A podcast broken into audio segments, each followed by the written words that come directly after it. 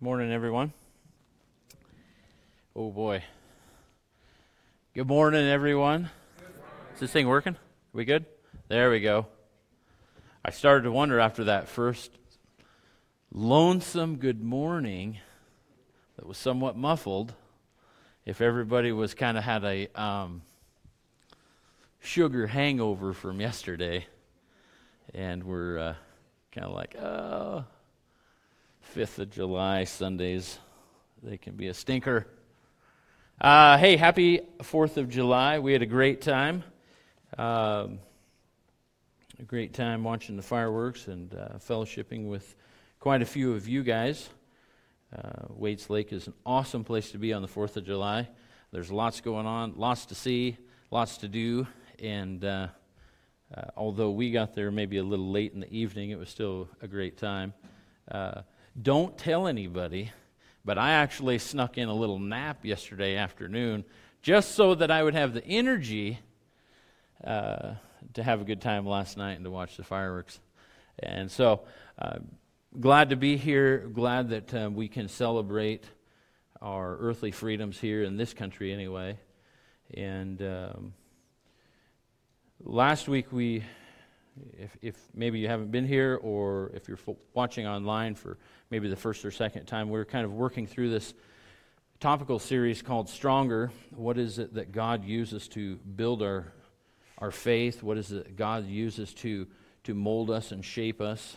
And uh, last week we looked at Second Chronicles 15 and the idea that uh, King Asa was challenged by God really to to hoe out the idolatry that was in Judah and to, uh, to deal with uh, the issues in the land that were causing no peace. And we looked at it from the standpoint that, that we live in a country, we live in a time and an era where peace is uh, a bit of a rare commodity in our community, in our, in our culture. Um, perhaps a lot of that is i'll tell you the number one way to get to gain peace like you can get it instantly. It's like putting it in the microwave and putting it on for 30 seconds. The, the easiest way to get peace in our culture is to take the tv and go click right? Shut it off. Turn it off. That's the fastest way to get peace. Uh, my second favorite fastest way to get to a place of peace is to fire up a, a 220 horsepower diesel engine, crawl in the cab, and drive away from all the distractions. And uh, that's a personal thing for me. I'm sure you all have your ways and means of, finding a peaceful spot. And uh, anyway, but Judah didn't have much peace because they were struggling with idolatry. And we looked at a couple of just key things there that Asa was commanded to do by God via prophecy, and that was to turn to God. And not just for Asa, but Asa as the leader of the country, and everybody was supposed to follow as they turned to God, as they sought after God, and God said, Hey, if you seek for me, you're going to find me. Guaranteed. And, and, and that's true for all of us. That as we seek after God, uh, He's not going to be hidden it's not a, a shrouded veil and mystery of who God is and what He wants from us. He's going he's going to let you find Him, He's going to commune with you. That's the joy of having the Holy Spirit as New Testament believers, as having the Holy Spirit within us on an ongoing, every day, every minute, every second. Uh, having our spirit infused by God's Holy Spirit to lead us and guide us. It's awesome. So it doesn't take a I, I, I, joke around about the idea of, of, of, turning off the TV or, or getting in a tractor and, and, and driving off. Uh, those are just kind of, you know, things that I do from time to time. But the reality is, is that I can have peace in the midst of the storm. You can have peace in the midst of the storm because you have God residing within you if you're a believer. And uh, definite some, definitely some keys there out of Second Chronicles 15. Dealing with idolatry um, I don't mean to repreach last Sunday's sermon, but oftentimes the biggest thing out of Second Chronicles 15, oftentimes the reality is, is that we get really stirred up about what's going on in the world around us, and we fail to deal with the idolatry that's right in our own hearts. We fail to deal with it as believers. And that should be our first responsibility, not an afterthought, right? Um, it should be a mark of our Christian growth. It should be a mark of, the, of, of, of who God is creating us to be. And, uh, and like Asa and Judah, the result was peace in the land. You can have that peace. We can have that peace when we're dealing with these idols and doing what God says. We can have peace in the land of our lives. We suffer, we suffer oftentimes from that lack of peace because we look for it in every conceivable place other than, other than our relationship with the Lord. Today, I want to take us in a similar direction, a different book and chapter in the Bible, but in a similar uh, direction. I want to talk about hearing loss. Uh, about a dozen years ago, we were down at the Chewelah City Park and we were celebrating the 4th of July. And uh, a good we were in that pavilion that they call it the fireman's pavilion so it's let's see it's on the east side of the park there. And uh, concrete floor and of course it's got the the roof over it and all that. Excuse me. And uh, good old bob carlson from up at summit valley decided that he was going to uh, come up behind a group of us but primarily he was straight behind me and he let off a firework in that pavilion and I thought I'd blown an eardrum. It was that loud between the concrete, the roof, and all that. And uh, I couldn't hear anything. I don't know, for about a week, it seemed like I couldn't hear anything. And I milked that injury way more than a week. I milked that injury out as long as I possibly could. What? What? I'm sorry, honey. I, what? I can't hear you. That's a little bit of confession to start the sermon. But uh, no, it was a real thing. I mean, it was uh, it. It surprised me. I'm used to kind of being around loud noises. It not just surprised me, but it surprised me and what it did for my hearing.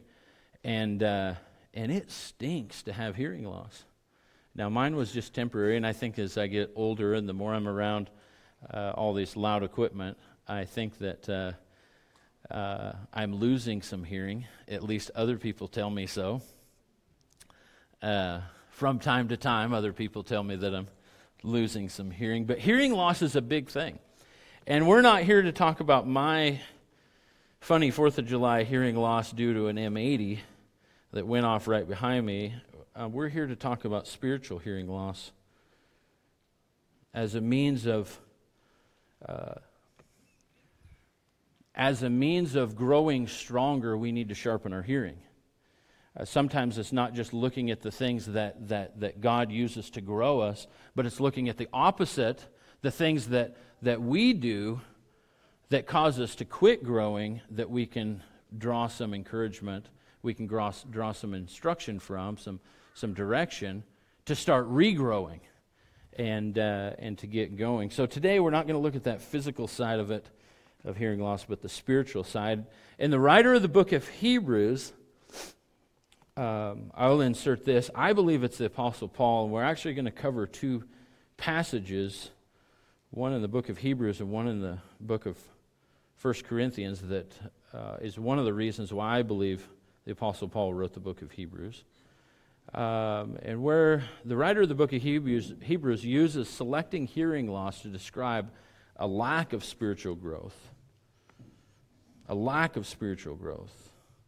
So we're looking to avoid those things.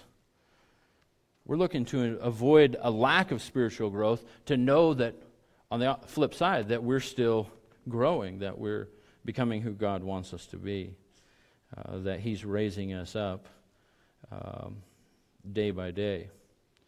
To set up the ch- fifth chapter of Hebrews, I'll just give you a 30,000 foot flyover of the first few chapters. The author of Hebrews has been hammering away at the, the superiority of Jesus. The first several chapters, he talks about the superiority of Jesus in every sense uh, and in every way. Chapter 1, the superior, he's the superior Savior. Chapter 2, he's the superior, he brings a superior salvation. Chapter 3, Jesus is superior to Moses. And if you were a, a, a of Hebrew descent, if you were, if you were uh, Israeli in these days, uh, this is something that would really challenge your thinking. And, and the writer of Hebrews, I believe it's the Apostle Paul, lays out a masterful piece in chapter 3 of how Jesus is superior to, uh, to Moses. Uh, they put Moses way high on a pedestal in their faith, and uh, these New Testament uh, Israeli believers definitely was something that I'm sure they chewed on for a long time as they were encouraged to continue to follow Jesus. Uh, chapter 4, we, there's a little bit of a bend where it talks about the superior rest that we have in Jesus. Uh, he talks about the Sabbath rest uh, as a means that uh, uh, in following Christ. In chapter 5, the first part of chapter 5, the writer talks about Jesus as a superior priest. As a superior priest. Again, if you were Jewish in that day, uh, this would be uh, something that you would really be. It, it, it's all part of a hard transition for them as Christ followers. Now, some of them made that transition real easy because the corrupt uh, part of the priesthood was hard for people to swallow. I think a lot of the, I think a lot of the, the disciples made that uh, transition somewhat uh, on an easy scale. Um, they struggled with what was going on in their country, and so when Jesus came in to kind of shake things up, uh, they were smiling. But the writer of the book of Hebrews says that Jesus was even priest in the order of Melchizedek, an Old Testament reference. Um, I won't go deep into who Melchizedek is, just a couple of fine points to set the table is, is that he was an Old Testament priest without beginning or end. An Old Testament priest who predated Aaron, the first priest, Moses' brother. And uh, Melchizedek ministered to and received blessing, received tithe, where we get the idea of, of giving a tenth or a tithe. Uh, that's very first mentioned here in uh, back in Genesis, in the story of Abraham. And uh, so Abraham give, gave Melchizedek uh, a tithe um, because of who he was. Uh, the writer goes on to say, and if you want to turn in your Bibles to Hebrews chapter 5, all the way at the end of the chapter, I was just saying all that to kind of set up these few verses. The writer of Hebrews goes on to say in Hebrews 5 11 through 14, of whom we have much to say and it's hard to explain. So I don't feel so bad if I struggle with explaining to who Melchizedek is, because even the writer of Hebrews was saying, hey, this, these things are hard to explain. Even to you who have your own history nailed down tight, uh, you have all this, those stories memorized. We have recorded versions and, and all of that, and you study it hard all the way through your whole life. As you look through the Torah and look through uh, those Old Testament writings, the writers of Hebrews says, "Hey, it's hard to explain." And but here's his reasoning for why it's hard to explain. It's not just hard because it's old, old, Old Testament stuff. Since you've become dull of hearing, verse 11 concludes. It's hard to explain since you've become dull of hearing. Verse 12 For though by this time you ought to be teachers, you need someone to teach you again the first principles of the oracles of God, and you have come to need milk and not solid food. For everyone who partakes only of milk is unskilled in the word of righteousness, for he is a babe. But solid food belongs to those who are of full age, that is, those who by reason of use have their senses exercised to discern both good and evil. There's a chronic issue in the church today. We all are tempted and struggle with this at some level. I won't put myself above anybody else. We all struggle with this idea. And it's an issue that, uh, that we have to learn to, to, to deal with and to overcome, or perhaps even to recover from, if we're going to survive and grow.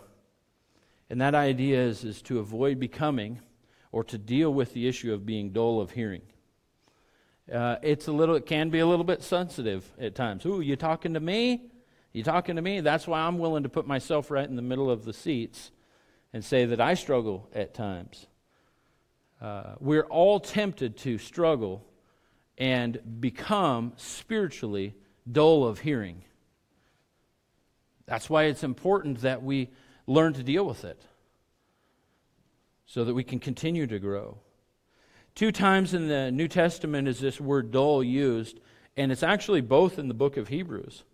Here in chapter 5 that we just read, also in chapter 6, and perhaps this will become, uh, give a little context, a little more uh, flavor for what the writer's talking about. And I'm going to pick it up, not in verse, it's mentioned in verse 12 of Hebrews 6, but I'm going to pick it up, put a little context and start in verse 10 of chapter 6. For God is not unjust to forget your work of, and labor of love, which you have shown towards his name, in that you have ministered to the saints, and you do minister.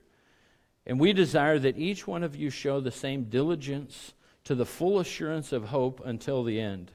It's that idea of enduring that we talked about last week. And verse 12 goes on to say that you do not become sluggish. That's that same word. That same word for dull in chapter 5 dull of hearing, is the same word that's used here, the same Greek word. Don't ask me to pronounce it, my Greek's not really the best, but it's the same word. Do not become sluggish. Do not become sluggish. The antidote for becoming dull or sluggish or slothful in our Christian walk is to do exactly what the writer goes on to say. But imitate those who, through faith and patience inherit the promises. When we're struggling and being tempted, the writer of Hebrews says, when we're struggling to be slothful in following the Lord, slothful in hearing the Lord, slothful and or dull of hearing, the idea here in chapter 6 that he says is to imitate those who through faith and patience inherit the promises. In Hebrews 5, the issue is one of hearing. And the idea that the believer became that way infers to the fact that they weren't and now are. Let's go back to Hebrews 5 and look at that piece for just a second. Hebrews 5, verse 11 says, Of whom we have much to say and hard to explain, since you have became dull of hearing since you've became dull of hearing. So at one point, we all know in our own walk that we're really keyed into who God is. We're really keyed into what the Bible says. We're learning, we're growing, we're taking it in. We're learning, we're growing, we're taking it in. Hopefully, you've been discipled and, and, and there's lots of conversation. Uh, you're in a small group, there's lots of conversation. Your week is filled with your, your mental week, uh, what's going on in your head throughout the week, I guess I want to say, is filled with who God is, what He's teaching you, and you're growing in that process. But somewhere along the way, and we're all tempted there, I'm tempted there as much as anybody. Somewhere along the way, we became, it says, dull of hearing. That's what we have to watch out for. Is where's the trail going in our spiritual walk? Why is it veering off just a little bit if it is? And where's it taking us? And if it's taking us to a spot of being dull of hearing in our Christian faith, our growth rate is going to follow that. Our spiritual growth rate is going to follow that sense of being dull of hearing. Writer goes on to use two things to make this point. This is really the nuts and bolts of the outline. Number one, he goes on to make this point is that there should be a timeline for growth. There should be, there should be a, a marked timeline in our life as we grow in the Lord. Verse 12, verse of chapter 5 says, Though by this time you ought to be teachers. So he's contrasting the fact that, that, there's, that, w- that they were here, they became this, but they ought to be over here climbing the hill. They ought to be teachers. This idea is not that everyone would be a gifted teacher. That's not what the writer of Hebrews is saying. The writer of Hebrews is saying, hey, guess what? Not the, the gift of teaching, to be able to, to uh, put across the, the principles of who God is and, and, and all of that in a way that people just really gravitate to it, that's, that's, not what, that's not what this is about. The idea of what they're saying here is, is that you should be able to at least share the basics of the faith and encourage people at the very least to where you are. At the very least to where you are. We have a tendency in America to hire it all out. We have a tendency in America to, to, to look at this idea that we're going to gravitate to this person. Man, they're just an awesome communicator, and God's gifted them that way. That's awesome. That's great. What's God doing in your life? Where's God taking you on this idea that by now they ought, this time, you ought to be teachers? We have some awesome teachers in this building. Awesome teachers, people that can communicate the Word of God, that can, that can inspire people to grow, that can uh, help you in your faith, in your sticky spot, in your Christian walk, that can help people through that. They've been doing it for years. People that are using the gifts that God's given them, but it's not just for those, this word is not just for those people. He's writing to everybody. Everybody should be able to teach. We have this false sense that we can hire it out to do what we can't or won't, which the latter is probably more the case. There's a critical growth plate in which every Christian must be a teacher. You guys get that? There's a critical growth plate, uh, uh, uh, just like our body has to grow. There's a critical growth plate in which every believer needs to be able, needs to be a teacher to some degree or another. We really only master something after we've effectively taught it to somebody else. That is a critical step in this process. If you never prepare anything to share with anybody else, how are you going to really master it and know if it's effective?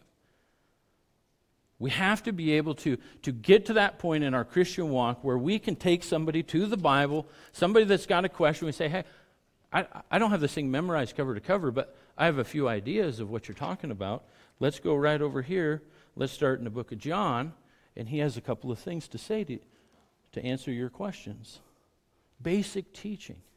But if we can't get to that spot, if we continually go, uh, well, uh, uh, I, I don't know your, I don't know the answer to your question, but let me give you my pastor's number or let me, let me encourage you to listen to this person. If, if you're always outsourcing what you should be involved in and what I should be involved in, if we're outsourcing the little bit of teaching and avoiding the mastery of understanding even the basics, we're not really learning.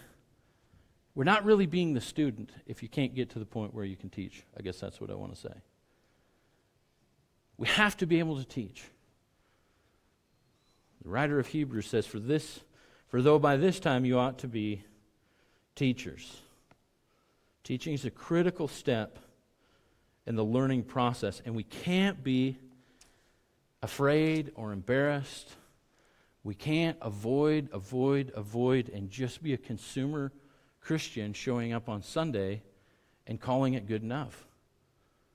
As a Christian church, as Christ followers, it's critical to our long term survival while we're here on earth, in the culture that we're in, with the trajectory it's going. It's critical that we get these things right and that our focus is in the right area. The second point I wanted to make is that the writer goes on to say that there's a contrast between milk and meat, verse 12. Let's look at it together. I'll read it. For though by this time you ought to be teachers, you need someone to teach you again the first principles of the oracles of God. So rather than being where you should be, we have to start back over at first base, learning the first principles of the oracles of God. and you have come to need milk and not solid food. In a lot of Christian circles, milk kind of gets the um, stink eye in this, in this passage. Oh, yeah, they're still on the milk. They're not on the solid meat. And milk kind of gets a, a, a, stink, a stink eye, so to speak. The reality is, is that milk is critical. Milk is critical.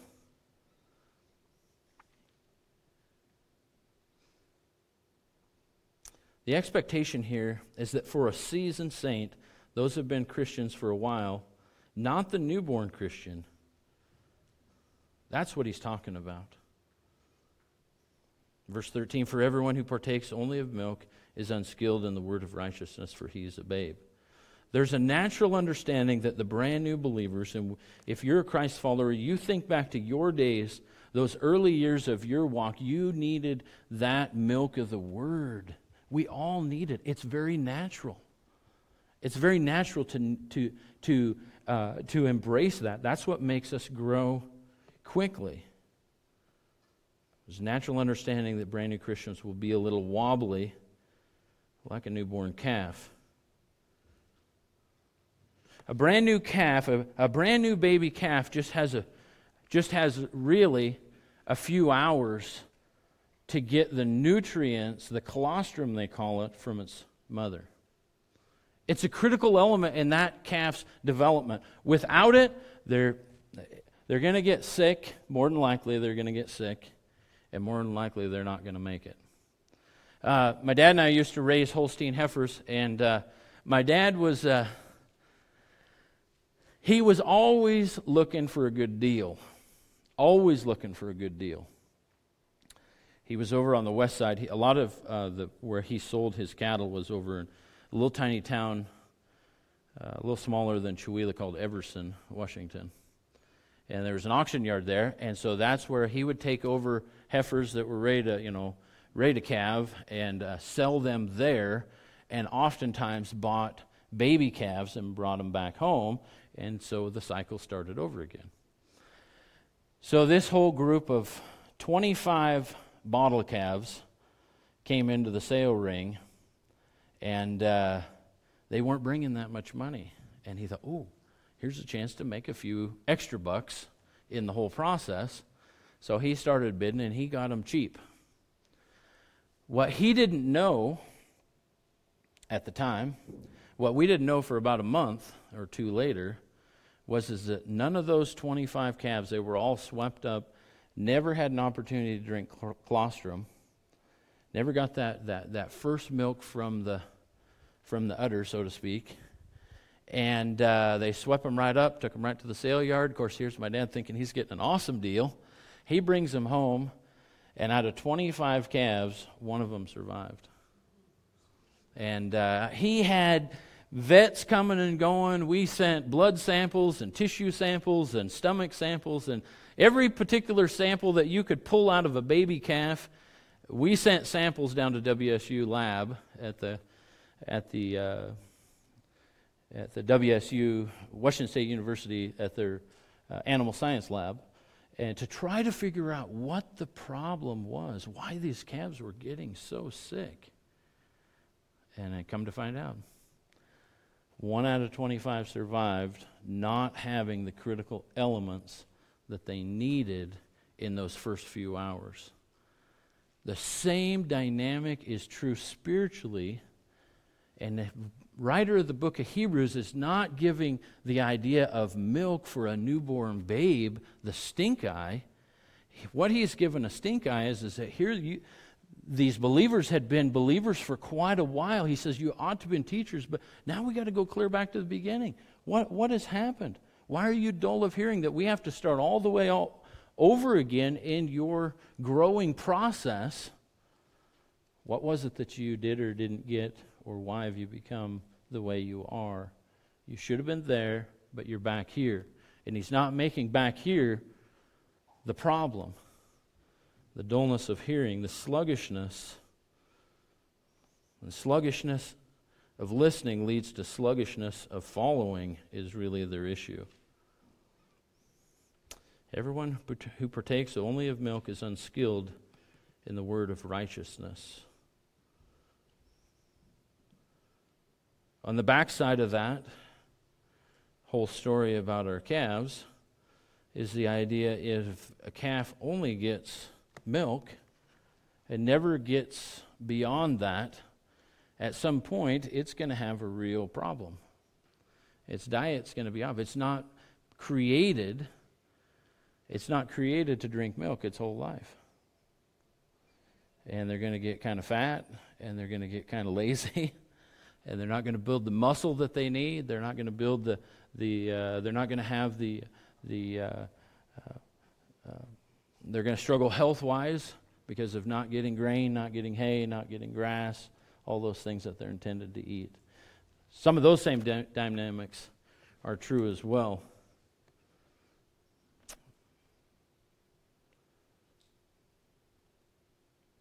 Spiritually speaking, that's where the Bible and the body of Christ comes in to help to help us grow. The newborn growth transition is the idea of going from carnal thinking to spiritual thinking. I'm going to veer out of the book of Hebrews for just a minute because Paul, in his letter to the Corinthian church, his first letter, comes across pretty harshly on this same idea. Uh, Paul is in the midst of scolding that church uh, writing in hopes that they will pull away from their carnal thinking and embrace spiritual thinking. That's a particular word that he uses. In 1 Corinthians chapter 3, the first few verses say this to us. It says, And I, brethren, Paul talking about himself, could not speak to you as spiritual people, but as to carnal, as to babes in Christ. And I fed you with milk and not with solid food for until now you are not able to receive it. And even, even now, you're still not able. So they were a whole church that was struggling to grow. He says, For you're carnal. For where there is envy, strife, divisions among you, are you not carnal and behaving like mere men? For when one says, I'm of Paul, and I'm another says, I'm of Apollos, are you not carnal, he asked those questions. See, Paul was frustrated with the church in Corinth because it had the same issue. It was sluggish. They were sluggish in their growth. The key indicators of that sluggishness and the dullness to, to not grow, the dullness to not hear what he had told them, not to remember what he had taught them in his missionary journeys, they fleshed themselves out in some of these key four ways because there's envy. People were struggling with what somebody else had. Ooh, ooh, they got that, man, I wish I had. And they struggled with envy. They struggled with envy. They struggled with strife. A lot of times, envy and strife are kind of cousins. They're, they're kind of hooked together because if, if you're constantly wanting what somebody else wants, there's going to be tension there. So then there's strife. There was strife in the body. strife causes divisions. And Paul says, hey, you're, you're behaving like mere men. What he's saying there is that they had worldly thoughts, and their worldly thoughts were bringing out worldly actions. See, there's the natural expectations that Christians will grow in the milk of the Word of God at first and develop good habits. That's the idea. We develop good habits of study and prayer as we grow in our relationship with Christ that uh, one of those habits is we begin to read the uh, perhaps the basics. Uh, my personal, and I think a lot of you guys would agree that a brand new believer probably shouldn't read the book of Daniel so much, or uh, or the book of Numbers, or you pick some of these books that you you need to have a little time in the saddle as a believer to kind of understand the context and and what God is saying. Rather, a new believer should probably, and we would encourage him as elders, to read the book of John. Read the Gospel of John. Or read the book of Romans. A couple of great. We had a guy years ago that we went to church with, and uh, he, he was new to the community, and he really struggled because, primarily because um, he was. Uh, in his younger years, he did several tours in Vietnam. And uh, he really struggled then later in later years as a new believer going to the same church we did because his, his, his mentality, his thoughts, his ideas kept drifting into the Old Testament and all the carnage that uh, happened in the Old Testament. And he just, he struggled and he struggled and he'd come and he'd ask questions. And, and I remember sitting in several conversations with this guy. Not myself, just there was a group of guys. It was at a, we had a men's Bible study actually, is where a lot of the stuff fleshed out. And, and uh, he really struggled because he, he just kept gravitating to the, to the bloodshed. And, and he had seen so much in his life, he had experienced so much that it tipped him over the edge. And, and we kept encouraging him, you know, don't go there. You're, you're young in the faith. You, it takes time to understand that context of what God was doing in the Old Testament. And, and uh, the pastor at the time, he, he'd really work with him. He'd meet with him a couple times a week. And, but he really, we kept trying to bend him into the Gospel of John to give him a good foundation. And, and, and bless his heart, he, he really grappled, he really struggled. And I'll be honest with you, um, he didn't survive in the faith. He didn't survive. I shouldn't say he's not a believer, I'm not saying that. But all the things that, that God was trying to do by giving him the pure milk of the word, uh, he, he kind of kept pushing that away, in a sense, to use that metaphor. And he'd gravitate towards this, you know, these harder to understand, as Hebrews says, these idea of, of solid food. He kept gravitating to that too early. And it uh, was tough for him.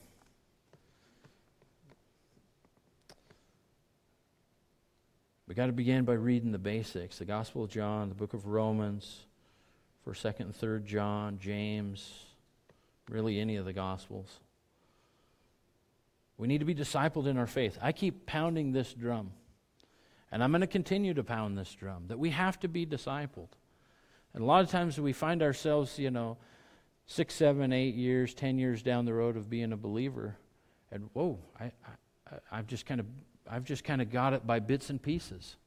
I've just kind of got it by, by being here, which is good. That's a great thing. But that's a vastly different perspective and, and a vastly different growth rate than when we're very intentional to grab onto somebody and say, I need you to teach me who God is. And the church continues to offer these things. And we keep pushing Sunday night as a great opportunity to ask the types of questions that you can't answer right now, or that you can't ask right now. We don't have time to answer right now. Small groups is another great opportunity. It's a great ministry that's, frankly, is under uh, embraced. And we have great small group leaders. This is what's pain, particularly painful for me. We have great people here. Many of you are great small group leaders. I've sat in on small groups with many of you guys. We have to embrace it because in those contexts is where we're going to grow at a great and healthy growth rate. So we've got to be discipled in our faith. We got to grow out of, we have to understand, might not get it all the first week or month or even the first couple of years. But the expectation, the expectation by the Apostle Paul here is that we grow out of the milk phase and into the meat phase onto the solid food. I will confess to you that I, uh, I remember the date right now, so I'm going to just say it. That way I can bank up some credibility. We got married on March 24th. I remember our anniversary. Not every year have I remembered our anniversary. Here's what I do remember all the time is that I'm six months and two days older than my wife. She doesn't like this story, so she gets a pass. She doesn't have to listen to it. I'm six months old, six months and two days older than my wife. So I joke with Tammy. I say, listen, by the time you came along, I was cutting my own steak. You guys get it? Get the humor? Milk to milk to Do I need to put pictures on the board that that I have evidence my mom used to say, and she's not here, she would agree with this. that uh, in those early years, uh, she sat on one side of me, and my dad sat on the other, and they had sh- each of them had a spoon going, and uh, otherwise I got a little cranky, which explains a lot about our family, and it especially explains why my older sister is so short. She kind of was across the table, left to fend for herself, and there's a natural expectation, you guys, that we grow out of the milk phase in our spiritual growth and into the solid food, the meat phase, that we ought to be teachers. I know it scares people when I say that type of thing and you think, wow, I can't, I can't communicate anything to anybody. You can, at the least, like I said earlier, at the very least, share your testimony, and somebody will learn something from that. At the very least. And I think that all of us can do way more than that. I watch some of our high school kids uh, that show up here on Monday night to learn, show up Wednesday night to teach. Even some of our junior high kids. Guess what they're doing? They're communicating God's truth. They're communicating God's truth. And sadly to say, and a little bit of, uh, uh of scoldness for our church, they're doing that because other people won't. That's the truth of our church. Sometimes we have high schoolers and junior hires that are here teaching on Wednesday night because there's not an adult that's willing to do the same thing. That's not being mature, not growing up in our faith. That's being dullness of hearing. That's being sluggish in our faith. That's not seeing the big picture, it's seeing your own picture. The writer of Hebrews goes on to say in verse 14 of chapter 5 But solid food belongs to those who are of full age, mature. That is, by reason of use, they have their senses exercised to discern both good and evil. Like lifting weights builds muscle, like working out will drop the physical weight and get you in shape. Reason of use and having their senses exercised will help grow us to discern good and evil. And if there's ever a day and a time where we need to discern good and evil, it's 2020 and what's going on in our culture. If we wonder why we're struggling to figure out what's going on, if we're wondering why all of what's going on in our culture is like, like a whirlwind around us and we can't keep up, we might want to actually revisit Hebrews 14 and wonder, wow, have I become dull of hearing?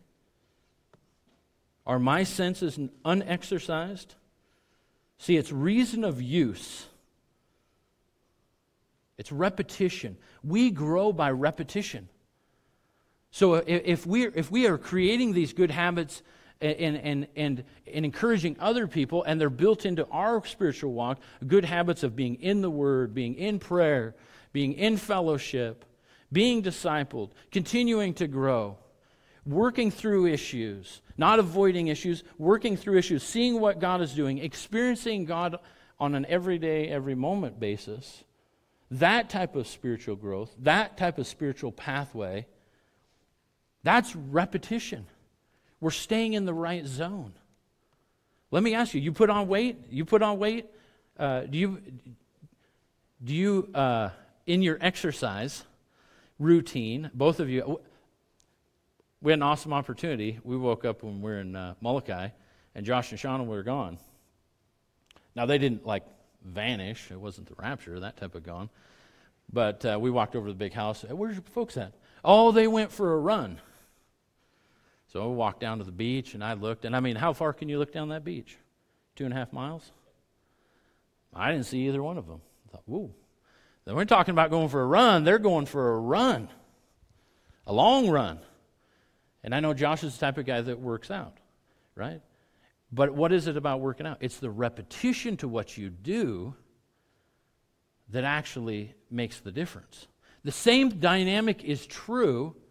You, you probably wouldn't believe this. I know there's other people that work out. I'm not just picking on Josh. Uh, I actually used to lift weights when I was young and a lot more ambitious with the iron. And it's the repetitions, it's the reps that you put in in the right way not overdoing it necessarily, not trying to max out on, on every lift, but it's the repetitions that we have that over time build muscle. They build mass that make you stronger. And the same dynamic is true spiritually that when we're when we're doing reps with the Lord, when we're doing reps in the Word, when we're doing reps with one another, in, a, in not just once a week, lifting weights once a week won't cut it if you want to drop weight and add muscle, right? That doesn't cut it. So why would we think that spiritually that we could do spiritual weights once a week and that would make all the difference in our in our spiritual growth? It doesn't make sense. We grow spiritually like we grow physically, we grow by repetition. Exercising our spiritual senses will propel us on into the meat. What does that look like? How does that play out? It can be said this way that there's the five human senses the sense of taste, the sense of hearing, the sense of sight, the sense of smell, and of course the sense of touch. That uh, in a way they have a spiritual counterpart. The spiritual sense of taste, if you write these things down, I think that we have them perhaps on the board up here. Spiritual sense of taste looks like this if indeed you've tasted that the Lord is gracious, 1 Peter 2 3. Or taste and see that the Lord is good, Psalms encourages us. Taste and see. Taste and see that the Lord is good. There's certain foods that I don't particularly care for. There's certain foods that I used to not eat that I'm actually willing to eat now.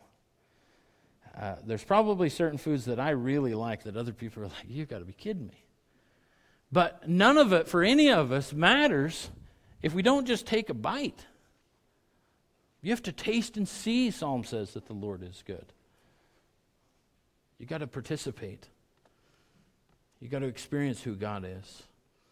The spiritual sense of hearing can come out of Isaiah chapter 55, verse 3. Hear, and your soul, and your soul shall live. Hear, and your soul shall live. Or perhaps at the end of the book, Revelation 2 7, where Jesus is talking about his churches, he says, He who has an ear, let him hear what the Spirit says to the churches.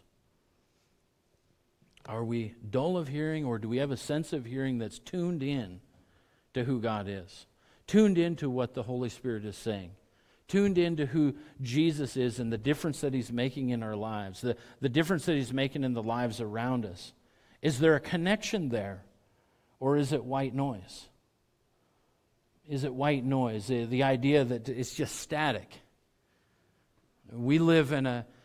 You couldn't find static on the TV now if you had to. Not today. When I was growing up, we had three channels two, four, and six, all three out of Spokane. That was it. No Fox, no nothing else, definitely no satellite. There was one family, one family in all of Summit Valley that had one of those, you know, nine foot satellite dishes. And so we would flock over there on occasion to watch the Mariners games, especially if they were out of town because they were blacked out if they were playing in Seattle. It's the only time that we got to actually see what the Mariners were doing, not just hear what the Mariners were doing. Because if you stayed at home, you could watch the TV all you wanted to, and uh, you'd never see it. In fact, uh, there's many uh, nights that uh, I stayed up watching TV, and when I woke up in the middle of the night, the TV was going because it was just white noise, right? Everybody that's like my age or older realizes what I'm talking about. White noise. It, it, we don't, there's no connection. He who has an ear, let him hear what the Spirit says to the churches. Push away the extra noise. Turn it off, turn the channel, do whatever you have to do to increase and, and build up your spiritual sense of hearing. Let's move on to the third one the spiritual sense of sight. Psalms 119, 18 says, Open my eyes that I may see wondrous things from your law. Or Ephesians 1 8 or 118 says, The eyes of your understanding some translations say the, the eyes of your heart being enlightened. In other words, uh, are we seeing what God's doing? Are we looking to God to open our eyes to, and, and, are we seeking Him in that way?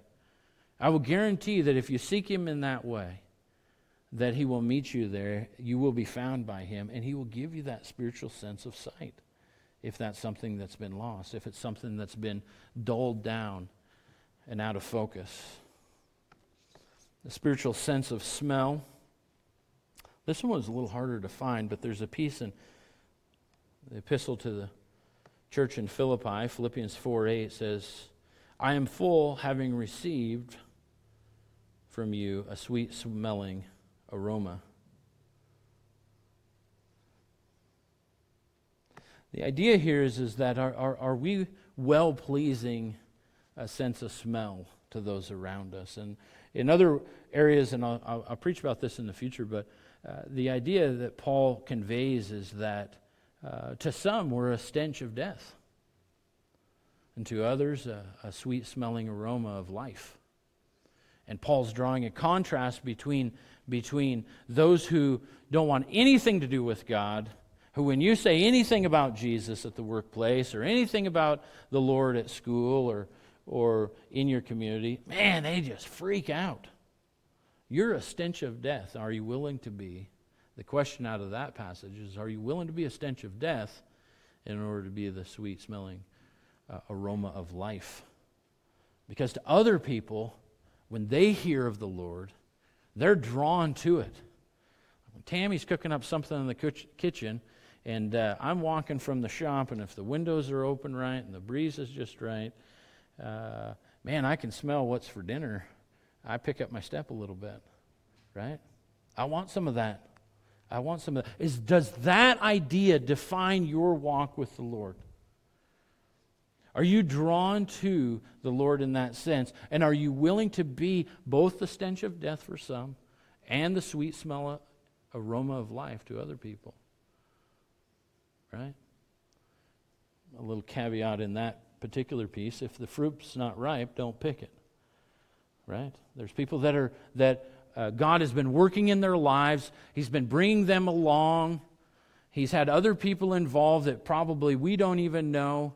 And guess what? You show up and you start sharing a little Jesus, and they start asking questions like, Whoa, hey, I got one on the hook. Right? Reel it in. Reel them in. Keep sharing the Lord. Guess what? If you show up and you're sharing Jesus and they don't want nothing to do and the claws are out, that doesn't mean that we don't say anything or that we don't ever encourage. But we have to have discernment on how to go about it. We got to build a relationship. We got to build a, a little bridge, a relationship with that coworker or that person at school or, or that person in our community or a new neighbor that perhaps has been really wounded. And don't build a, you know, two pound bridge and try to drive a tractor over it. It's not going to cut it. You got to know how much weight, how much relational weight that bridge can handle in that relationship that you have with people as you cross over it. I'm getting a long ways away from a sweet smelling aroma. But the re- you guys get my point. Be that sweet aroma to people that are around you. The fifth one, a spiritual sense of touch or feeling. 2 Kings 22 19 says, Because your heart was tender and you humbled yourself before the Lord. We're called to have a tender heart, a humble heart before the Lord. The backside of that, the warning that Paul has out of Ephesians chapter 4 sounds like this The hardening of their heart, who being past feeling, have given themselves over to licentiousness. That's the opposite. We, we need to embrace the former. We need to have a tender heart. We need to be humble in the process. We have to put away, as Paul says to the Corinthian church, this idea of being carnal in our thinking having a carnal mentality in the ways of the world. We need to be sharp as to what's going on in the world. Don't hear the wrong thing. I'm not saying that we, that we pull a, you know, Amish mentality. And, and actually, I'll, I'll be honest with you, we, we know a few people. We haven't been talked to them in the last several years, but uh, the Amish people, even as distant as they are in the culture that they live in, uh, they're a lot more savvy as to what's going on around them than what you would think. Um, I'm not saying that we draw back in utter isolation. We're called to live in the world, but to not be of the world. But we have to put away the carnal thinking that's with, between our own ears and the ways of the world and be transformed by God as kingdom men and women. As kingdom men and women. I read through, and I've been reading through 1 Corinthians. I'm probably about halfway through, I think, the book. And it's amazing how many times Paul refers back to the kingdom of God in his writings. It's, it's, it's really amazing. We, we, we think, when we say the kingdom of God, oftentimes we put it in the context of the first parts of the book of Acts uh, and, and that message, you know, and, and repent because the kingdom is at hand, and, and all of, that goes with all of those fiery sermons by Peter and, and all of those you know, back and forths. But Paul is encouraging the church at Corinth to remove the worldly thinking, to remove the carnal thinking that's taken them one way, that's keeping them suppressed in their growth, and to put on kingdom thinking that we're kingdom men and women, that we're here temporarily. But as Christ followers, we believe to a, we belong to a completely different realm, of which now of which now we represent. You and I are a representation of what God's got in heaven, a representation in, in, uh, uh, of who He is to the world that we live in. Ambassadors for Christ, Paul says. We represent in that sense. Are we, is our spiritual growth indicative of, of that representation? Is our spiritual growth back into the, have we become, like the writer of Hebrews says, kind of slid back into to, to being on the bottle, to being back into the milk, needing to learn it all over again because we failed to continue to grow. I was kind of hoping that Arthur was here. He's in the nursery. Oh, is he sleeping?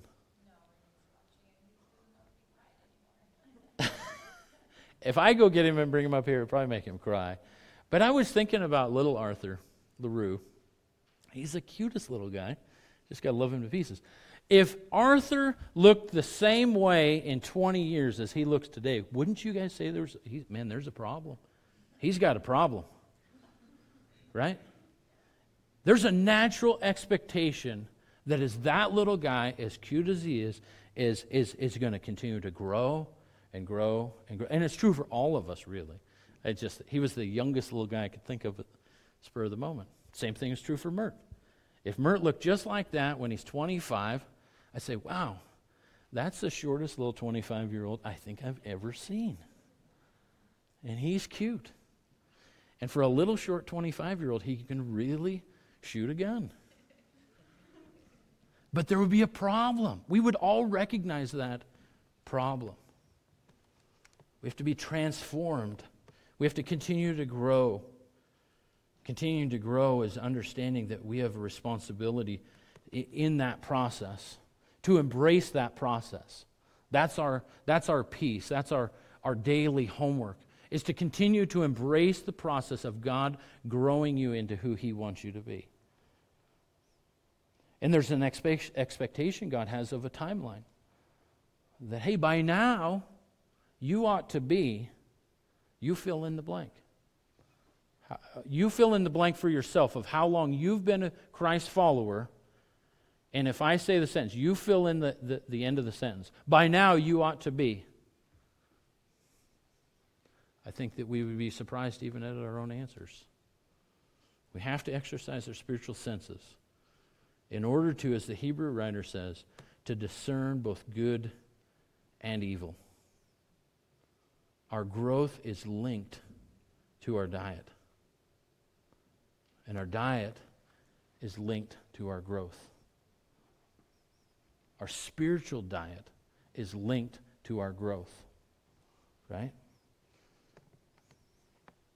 If you've been Christian just a couple of years, perhaps maybe just a year or so or less, the milk of the word should be your steady diet. The basics of the faith. And encourage you to gravitate towards somebody who's older in the faith that can disciple you. Come and talk to me. Come and talk to any one of the elders, the deacons. We would love to uh, point you in the right direction. We'd love to come alongside and help you out. If you've been a Christian for more than just and I, I struggled with this part, writing this down in my notes.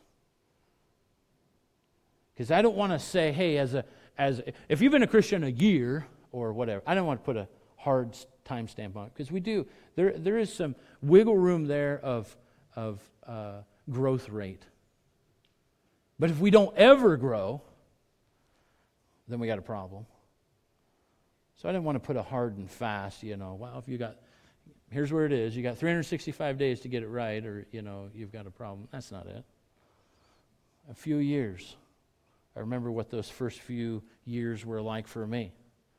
Uh, we didn't have, I didn't have internet. Uh, I had a phone that after the talking to my fiance in Kansas for a month, that phone bill went to about 500 bucks. So my phone got disconnected while I was scratching to pay the bill. So I didn't have internet. For a time, I didn't have a phone. I had my Bible.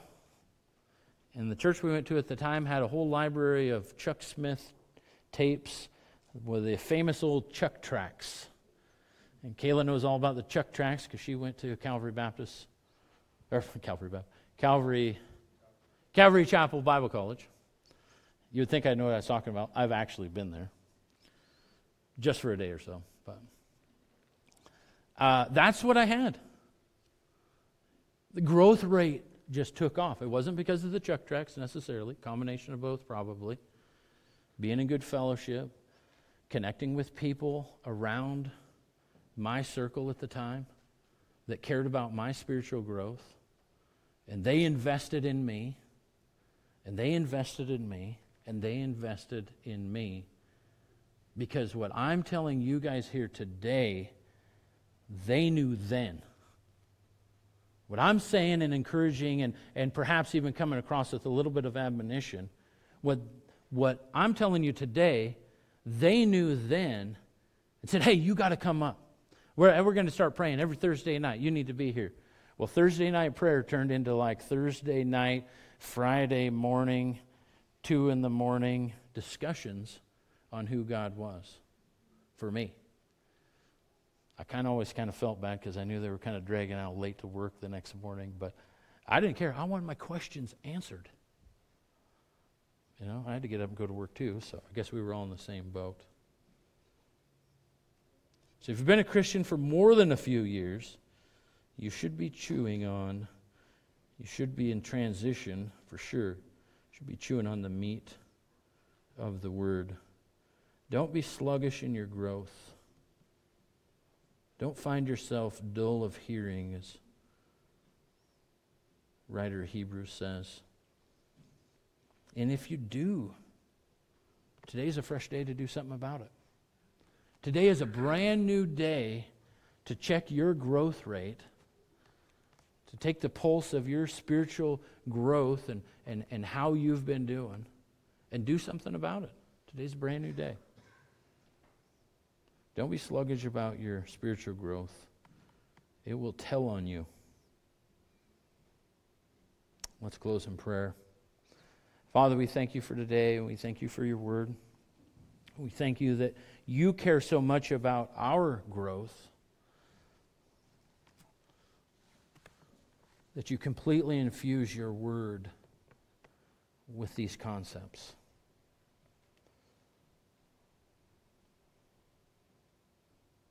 That your prime goal in relating with your people is to continue to transform them into the likeness of Jesus. Lord, that we would be able to know the times that we live in, that we would have the discernment of good and evil, and that the generations that come up underneath us, come behind us, Lord, that they would understand the times in which they're growing, that they would understand the times in which they live as young men and women, kids in the faith. That they would see, Lord, where our culture is, that they would see the things that are going on as much as they can comprehend. But that they wouldn't dive back into just needing the milk, that they wouldn't slide back into sluggishness, but they would continue to grow on to meat the deeper things of who you are. That they would embrace, and we would all embrace, Lord, even those difficult passages that oftentimes are tough to understand, yet through repetition of being in your word and being in prayer and communing with your Holy Spirit, we would come to know those things. We would come to be taught by those things. That we would come to understand as you reveal yourself each and every day to us. We would come to understand more and more of who you are. And by those things, by the sum of all those things, Lord, that you would continue to strengthen us day by day, moment by moment, situation by situation trial by trial, tribulation by tribulation, we would be strengthened by you. That as Jesus said, and we read about last week, that we would then endure. That we would endure to the end. We thank you. We praise you for who you are. Forgive us, Lord, when we are sluggish and dull hearing We pray that we would be propelled today on a new trajectory of growth and learning in you, of representing you well and living well as a kingdom man, a kingdom woman, a kingdom kid. We praise you, Lord. We thank you. In Jesus' name. Amen.